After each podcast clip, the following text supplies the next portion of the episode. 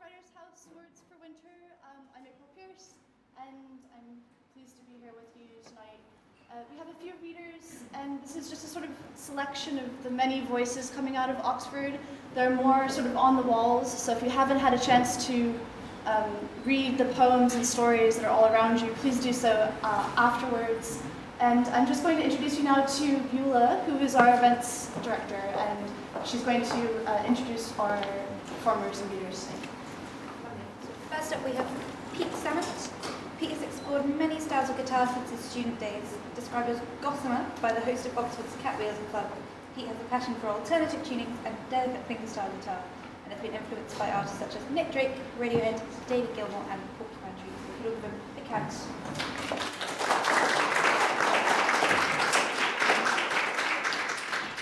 Okay.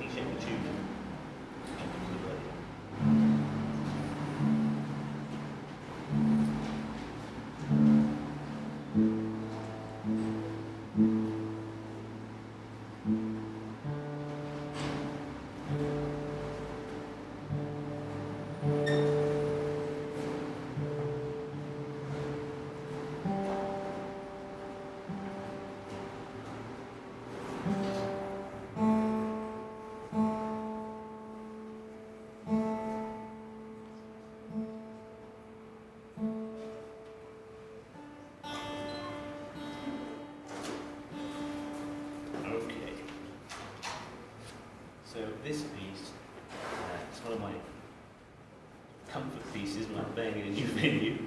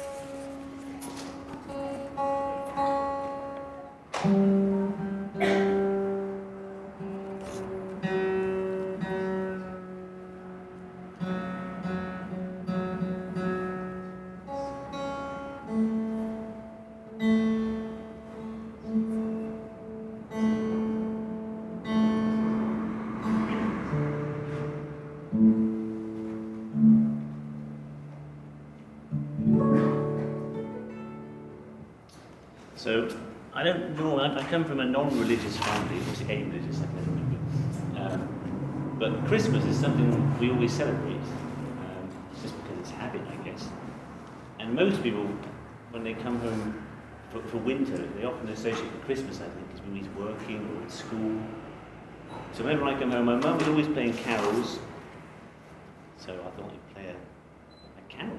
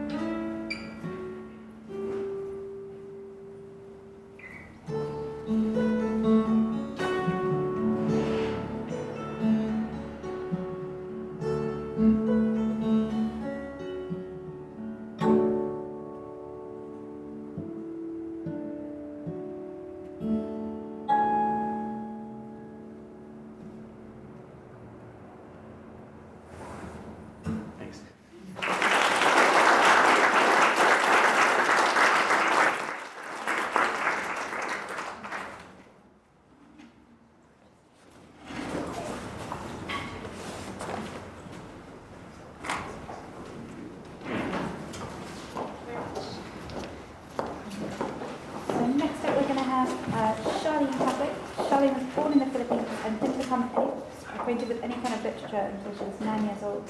Her impoverished childhood lifestyle and landscape differ greatly from her surroundings today, and her writings reflect these contradictory qualities. She's heavily inspired by the work of contemporary poets such as Carol Ann Duffy, Kang Langleaf, and Rupi Kaur. Not only does Charlene write poetry and short stories, she's also an artist and has drawn a quest portraits of various clients. Although she was expected to become a doctor, she disobeyed her family's wishes to pursue English literature and film studies at Oxford Brookes. She uses many mediums to express herself and has an interest in using new media formats poetically. And currently she's working on a collection of poems called Blues and Lilacs. And she's to be reading a poem for this evening. And uh, poetry explores uh, migration, literature, love, and mental. Thank you.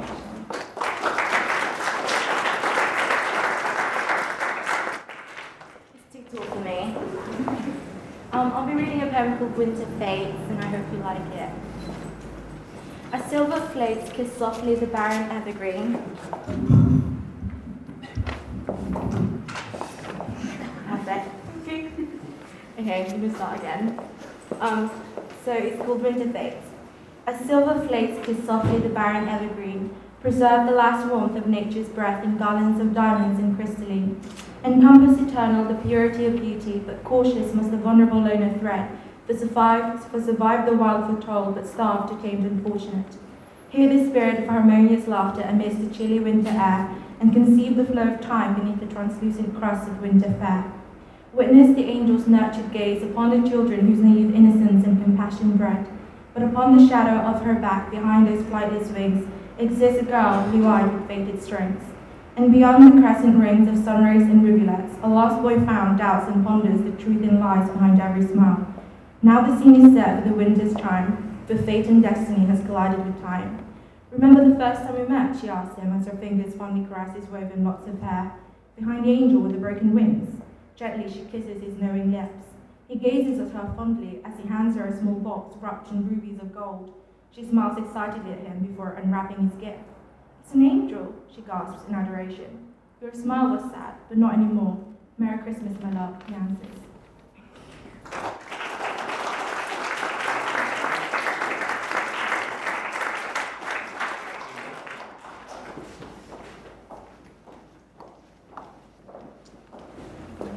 So, uh, thank you very much. Next up, we've got Erica McAlpine. Erica was born and raised in Atlanta, Georgia, but currently teaches English at Keble College, Oxford, where she lives with her husband and two children. Her poems and translations have been published in magazines such as the Times Literary Supplement, The New Criterion, The Spectator, and Slate, and her essays have appeared in magazines including Literary Imagination, Modernism slash Modernity, and Studies of Romanticism. She studies English and Latin. She studied English and Latin poetry as an undergraduate at Harvard before earning an MPhil from Cambridge and a PhD from Yale. Uh, the Country Gambler, first of poems, was published by Shearmur Books in 2016. Thank you very much, Erica.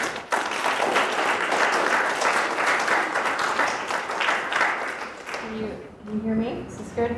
Um, so I'm going to read four very short poems uh, from my collection, uh, which I, I originally thought I would order this collection by season, but um, autumn was so long that I had to come up with another um, way of doing it. So, uh, but I'll read a few winter poems. So I, I love spring and I write a lot of poems about flowers, but one of the plants I love the most because it looks like flowers, but they bloom year round, including in winter, is the Sempervivum, which is a kind of um, alpine, sort of succulent plant. And I begin the book with this little piece Sempervivum. Long living plant that flowers on the ground and spawns in circles round itself, whose low and quiet center stores a gravity not surpassed by stone down to the pith, and that waits on no sustenance but still feeds on both drought and faith, put forth into these leaves as with a new rosette, your not quite pink teeth, your feather white breath. This poem, this next poem, um, you know when you have terrible dreams, something that you invent that is so awful that you're sort of filled with guilt that you somehow made that thing, your own mind. Uh, this poem It's called Dragonfly. What would it do if it knew a blizzard was coming? That there'll be snow underfoot tomorrow morning, that the grasses that bind the river will all be frozen, that the deer that step there will crack them, that the stems themselves will die. This insect thrums over the river through the squat trees that lean from the fens, its back the bluest blue, its vibratory wings swinging its weight among the bulrushes. In my dream, the man I love is devoured by lions before my eyes. I stand there lassoing until he tells me to run away, and I run away. Often, what I think is beautiful in this world becomes so beautiful in my mind that it dies. Why should my poem kill a dragonfly? I'm glad to see the humor in that. Uh, two more little poems. This is a translation from one of my favorite poets, poets Horace. Uh, and it's a nice poem about winter, about appreciating what you've got, about sort of buckling down and taking what you've got and making the best of it. There's romance in winter too. It's called the Sabine Jar. Do you see how Mount Soracte shines in the distance, white under a mantle of snow? Already now the trees cannot sustain their burdens. The stream stands still with ice. Let's dispel the cold. You pile the wood high in the fireplace, and I'll take down that Sabine jar we filled four years ago, and we'll stay indoors, leaving all to chance. As soon as the sea winds quiet down, the cypress too will stop, and our old mountain ash. About tomorrow, never ask. Each day is a gain. While you're still young, don't scorn sweet loves and dances. Each night in all the parks and every city square, there's secret whispering in the dark at a certain hour. And just now, in the corner of some bar, there's a girl laughing while a gift is slipping from her arm, or is it from her finger, and she is only pretending to resist. Uh, I'll, I'll read one more poem. This is what I really feel about winter. Kind of a sad poem. um, I grew up in Atlanta, and there was one um, year the sandhill cranes fly over our house, and one year we saw a sandhill crane in our front yard, and that was extremely exciting. Um, and he was sort of a celebrity in the neighborhood, and then one day he just wasn't there anymore. The Sandhill Crane. When he decided to weather the early frosts and outstay fallen leaves all turned to mulch and graze our lawn in paces with his neck looped back, his head protruding forward, both wings flapping over every step as if he were a farmer driving a herd, shuffling stray things into place, and always with his beak upturned, like when a stifled feeling rises in the throat, and one claw tucked up in his down at the sight of us to pluck and preen and give his crown a shake. We called it luck, his staying on to nest among our pines. The dogwoods were out of season, but the pines were evergreen. So when he later disappeared, one cold December morning, filled with snow and ice. Our best defense was holding on to what we call migration, that what is beautiful and gone has merely flown. Thanks.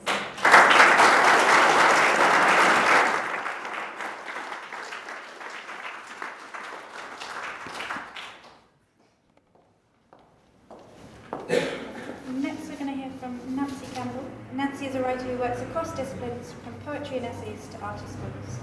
Nancy grew up in the Scottish borders and Northumberland, and her work is informed by these landscapes and borderlines. A series of residencies with Arctic research institutions has resulted in projects responding to cultural and climate change in polar and marine environments. Nancy's, Nancy's poetry collection, Disco Bay, which was described as a beautiful debut from a deft, dangerous, and dazzling new poet by Carol Ann Duffy, was shortlisted for the Forward Prize for Best First Collection in 2016.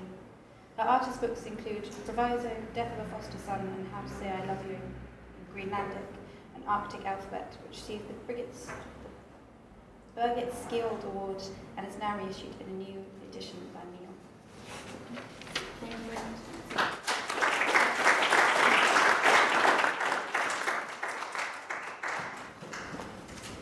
It's lovely to be here with you to celebrate winter. Can you hear me okay? Yeah. Bit louder? Okay. This time of year, when it's cold, I always think of the Arctic, and especially back to the island of Upernavik, where I wrote some of the poems I'm going to be reading tonight. This time of year in Upernavik, the average temperature will be minus 7 degrees C, and the sun will have sunk below the horizon, and it's not going to come back again until February. So we're in for a long winter. Um, since I returned from Greenland, several people asked me, Did you find it difficult living in total darkness? Um, but my abiding memory of that island is all the light the aurora borealis, the stars, and especially the lights of the windows of my neighbours on the island. So, in a dark place, you can quite often make festive celebrations.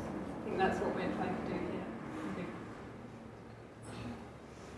So I'm going to start with a sonnet which brings a little bit of the winter of Greenland to Oxford. The message. Since I can't post a letter this far north, I'm sending you an Arctic snowstorm. The worst weather Oxford's ever known. Deep drifts resisting shovel, salt, and thaw. Since I can't touch your winter skin, I appoint the most delicate snowflakes to fall into your arms, kiss your cold face, and silence the city I loved you in. I can't judge your heart's temperature, although I lay out the last glacier over the miles between us. Don't you hear the wind? It calls to know your nature. It's warmer than you think, for I have dressed that wild inquisitor in my own breath.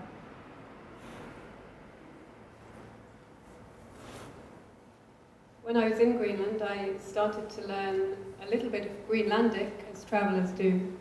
If you were looking at the slides, you will have seen the poem I'm going to read next, which is an extract from the Greenlandic dictionary. and I was fascinated uh, by the fact that the word for winter and the word for the year are the same, which gives an impression of how important winter is there. Forgive my pronunciation, any Greenlanders in the room. Seven words for winter. Ukigata, last winter. Ukyo, the winter, the whole year. Ukyukut, in winter, during the year.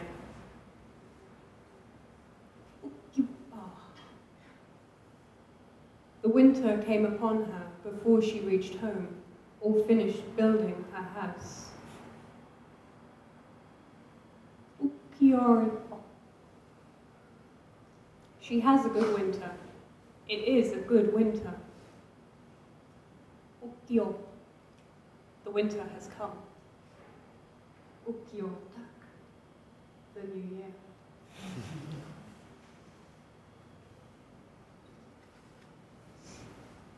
I mentioned the lights in the houses of my neighbours on the island, and usually they were very benign, but one can't help feeling afraid sometimes in, in, in the darkness. And the next poem is a slightly more sinister imagining of what might go on in someone's house at night. Hide and seek. Towards the north of the island, the hunter lives with his son, in a shed on stilts with a sunken roof. I live one house further on. The sun sets behind the mountain, dusk bleeds into the snow, and the shade cast by the hunter's house reaches my bare window. From the harbour to the hillside, only two transoms shine, and the wind slips like a knot between the hunter's house and mine. My windows face the water. Frost grows across the glass. I watch my own reflection drown in a deep lead of dark. I cannot see around corners. I cannot see in the dark. I cannot tell what moves behind these brittle panes of glass. Is it a restless iceberg, the tides washed ashore, this thing that intercepts the wind that suffocates my door? The hunter draws a heavy blind as soon as day is done, for his lamp would coat the moon with smoke and scorch the distant sun. and in his single sunken room he waits his silent son. But he tells no one what he waits for, though all know what he has done.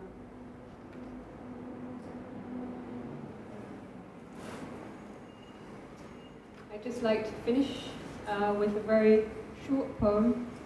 Um, I've called it a Dirge, which makes it sound very gloomy, but it's, uh, it's just a song that someone might sing while fishing out in the cold, sort of hoping that the, the labour will be over soon and they can go home. Below the dark cliffs, the wide water. Below the wide water, the black seal. Within the black seal, the red fish. Within the red fish, the white wing. Within the white wing, the first ice. Under the first ice, the old sun. Under the old sun, the dark cliffs. Thank you.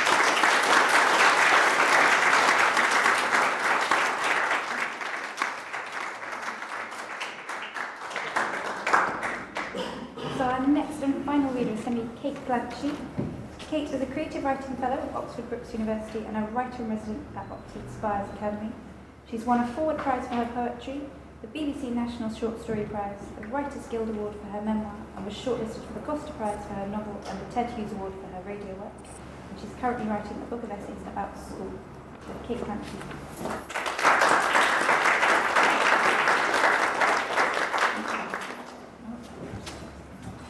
Let's go. There we go. The acoustic's not fantastic. Can, can you hear me at the back? Yeah, brilliant. Okay. Um, I thought I should read something new, um, and I was looking at what was on my computer, and it is vaguely about winter, and there is a baby in it, so I thought that would do. Um, it's a it's a series of essays about um, teaching in school. I've been teaching a long time, um, and this is a just a short piece out of a, long, a longer piece about different kinds of exclusion and the way that, that schools and indeed society runs on excluding people and making groups. Um, and it starts um, about eight years ago when I first took a job in what was then Oxford Community School. Um, and it was then, and probably still is, the most inclusive school in Oxford. Then it was probably inclusive as in it, it had almost exclusively people that couldn't go anywhere else. Um, and I'd been invited to work in the inclusion unit, which it was explained to me was the exclusion unit.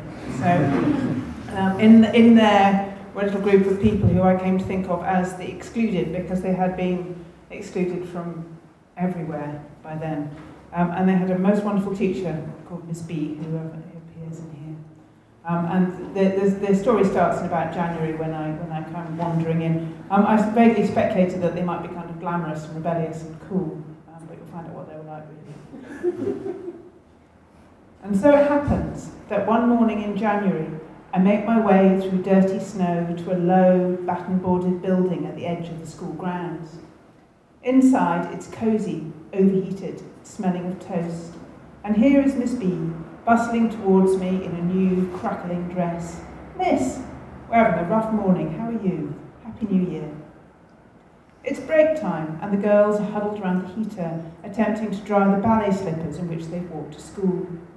Anorexic Clarice has spread hands thin and veiny as leaves on the copper radiator cover. Ooh, she murmurs to herself like a grandmother, clutching her sweatshirt to her hollow chest. Ooh, I never did. Kylie begs as I pass, Miss, I've dropped my shoe, get it out for us. She can't reach down the back because she's so tiny. Her leopard skin top is size three. And she can't get a ruler and give the thing a poke because such enterprise is beyond her. I get the shoe out. All the other kids in the room are unusually short too, in fact, except for Tom, who moves his long body as if it were a crane he'd recently been put in charge of. But none of them are thin. Dave, in particular, is mountainous, mountainous, burdened, as if his body had been dumped on him by a tip truck. Dave is flushed, but the other kids have poor, papery skin, and they're all white, though most of the kids in the neighbouring school are black, because it seems that even the most traumatised Somalian refugee family can impose better order on their children than a native English one. and none of them, except spooky Platinum Angel, who rarely attends in any case, are at all glamorous. They look older than they ought, if anything. Simon has premature red wrinkles on his broad, freckled forehead, and the girls have cheaply dyed hair and stout, saggy waists, so they look from the back like harmless middle-aged ladies queuing at the co-op. But they are not harmless. Each one of these kids has the power to end learning in any mainstream class at any time, and each of their powers, as always in a, as in a gathering of superheroes, is different.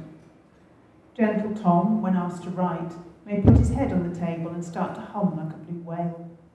Dave, so quiet mostly, careful of his outsized hands as puppies, can turn suddenly, terrifyingly violent. Damage, it says on the report I've seen of him. Damage desks, chairs, doors, other kids. Kylie will ignore you, root through her extra large handbag for lipstick and start putting it on as if she were a bus passenger and you a faraway stop. If you ask for her attention, she may laugh in your face, outrage, astonished laughter as if you'd requested a snog. Vicky will announce a disability at high pitch like a train's hooter. Them scissors, scissors, I can't use scissors, I can't miss, too hard, doesn't work well. Doesn't work well out of comfort zone, it says on Vicky's report sheet. But her comfort zone seems passing small. The excluded are particularly ruffled and exhausted this morning because Miss B has induced them to take the exam for a GCSE module in science. Exams are not the excluded thing, excluded thing. They have long records in avoiding them, walking out of them, sleeping in them, Kylie, and throwing chairs at them, Dave. For Tom, who is severely dyslexic, the paper was as terrifying as dropping off a cliff, and now he is collapsed in a corner, drawing a picture and biro of an unhappy small boy standing by a large teacher's desk. It's very good. I especially like the boy's meticulously foreshortened feet, twisting in dumb despair. Dave is beside Tom, watching, glass blue eyes vacant, head in those enormous. Simon is in a different corner, twitching over his iPod, pulling the headphones in and out of his ear. Vicky was late, she just can't help herself, and is still finishing the paper in the outer lobby under the eye of Mrs. Nichols, the kind and motherly teaching assistant. Every time Vicky sighs or drops her fluffy pen or starts drilling through the page with it, Mrs. Nichols meets her eye and shakes her head. There is some doubt if Vicky will finish. She never has before. Nevertheless, Miss B gets out the chocolate to celebrate. After all, the rest took the exam. They all sat there, all through. It's worth celebrating. According to the report sheets I was shown at the start of the project, the excluded were scheduled to get G's this year. Today, several of them will have reached C grades, and Simon, who is smart as paint, at least a B.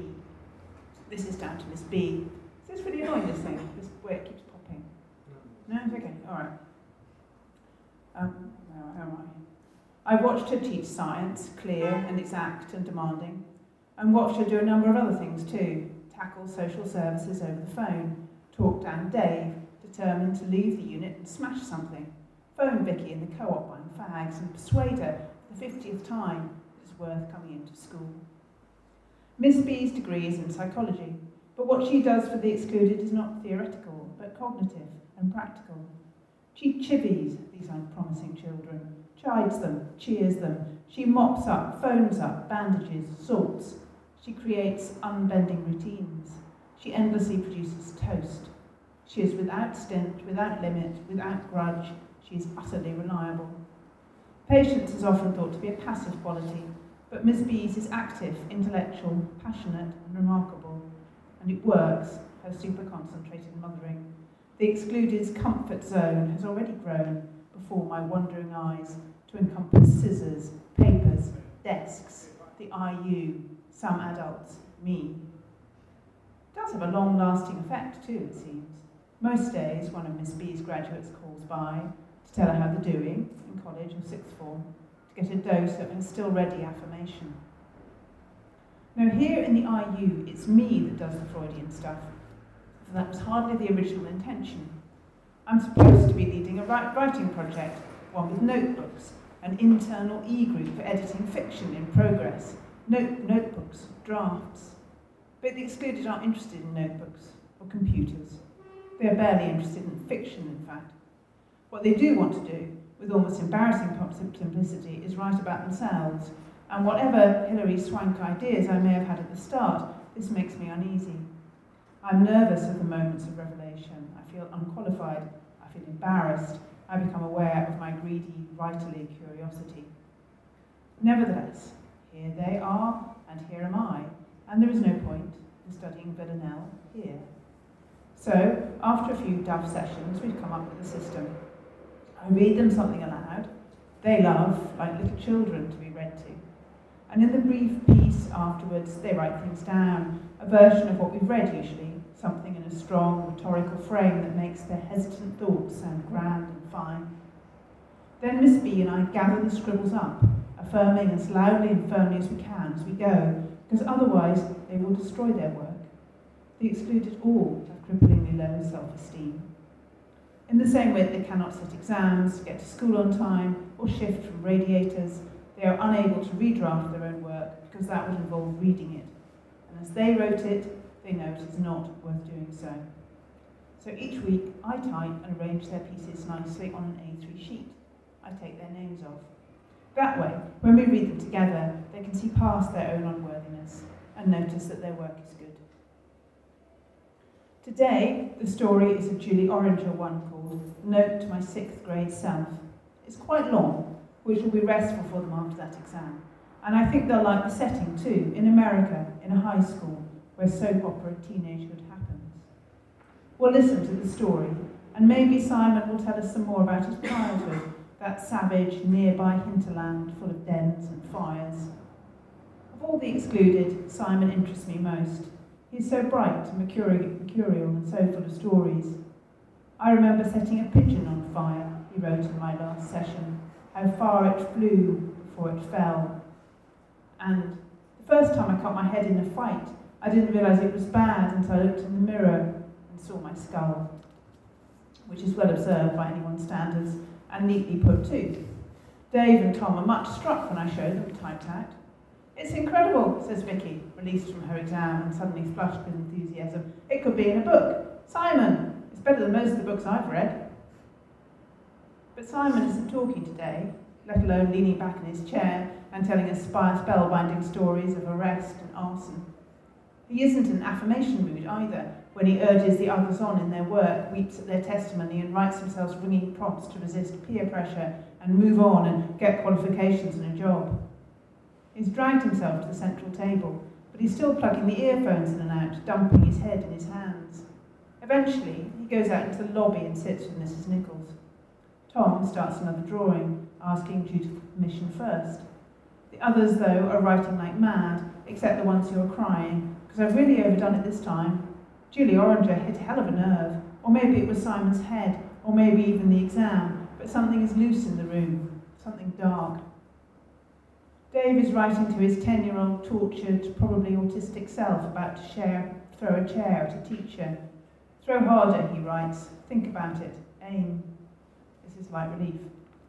Elsewhere, the excluded are remembering being shut in cupboards, knife attacks, sexual assaults, and over and over abused by their parents, from simple neglect and abandonment through complicated excluding and scapegoating, all the way to sexual abuse and prostitution and outright criminal violence. The accounts of the poor spelling, the incontinent exclamation marks, the artless detail of truth. I slid down the stairs on my bum so they wouldn't hear me. You could see the blood on the carpets in track marks like a car. It was the big knife at the drawer in the kitchen. He was my mum's friend. I know him all my life. However unglamorous these kids, the story of the crumpled bits of A4 are stark and clear as any Hollywood movie. Here in black and white is the liberal creed about children, that no one is bad, though many are sad and few are mad. Dave acts like a cornered dog because he's been kicked like a dog. Vicky's comfort zone is small because she has been comforted so little. Kylie laughs at you when you ask her to be a normal girl because she knows she comes from a socially despised family. Clarice controls her world through starving her body because her body has been taken out of her control. That children only do as they are children only do as they are done to, and generally less. That children can escape the legacy of their parents and change. This is the founding myth of the IU. And walking around the classroom, poring over writing, removing apostrophes, passing the tissues, I believe it. Certainly, nothing the excluded have done, no bit of damage to desk, carpet, person is anything to the damage done to them. For lack of something better to say, I repeat this to them. All of them are trying to do better, are doing better, are capable of kindness too. As a group, they are strikingly nice, as Miss B often comments to each other, much more so also than most children in their circumstances. Kylie is still writing. This is unusual. Normally, if she writes anything at all, it's dashed off in a few lines. Today, she hands me a full A4 sheet of paper. Letter to my baby at 16 weeks. Young mums are not slags. Their pregnancies are just as exciting as older moms. Ah, I scan the page. The abortion refused, the ultrasound picture framed. And is the father taking responsibility? He's in the lobby, says Kylie, thumbing at Simon, slumped under his raincoat, murmuring to Mrs. Nichols, looking every one of his fifteen muddled years. He's being really good. I meet Miss B's eyes across the room. Miss, I say, and over Kylie's head, make the internationally understood hand signal of pregnancy. Miss, she replies, and makes the international sign for utter despair.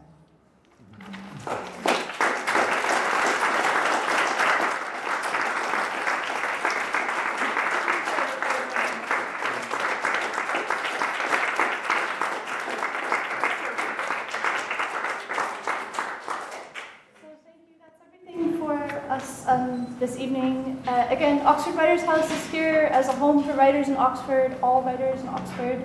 So find us online. Um, thanks to City Council and to Newton Daily for helping us with this event, and uh, Asila Radwan, who's our uh, incoming director for 2017, 2017 to 2018 um, and to Beulah and Liv, whose idea this was, and all of the team uh, helping with this event.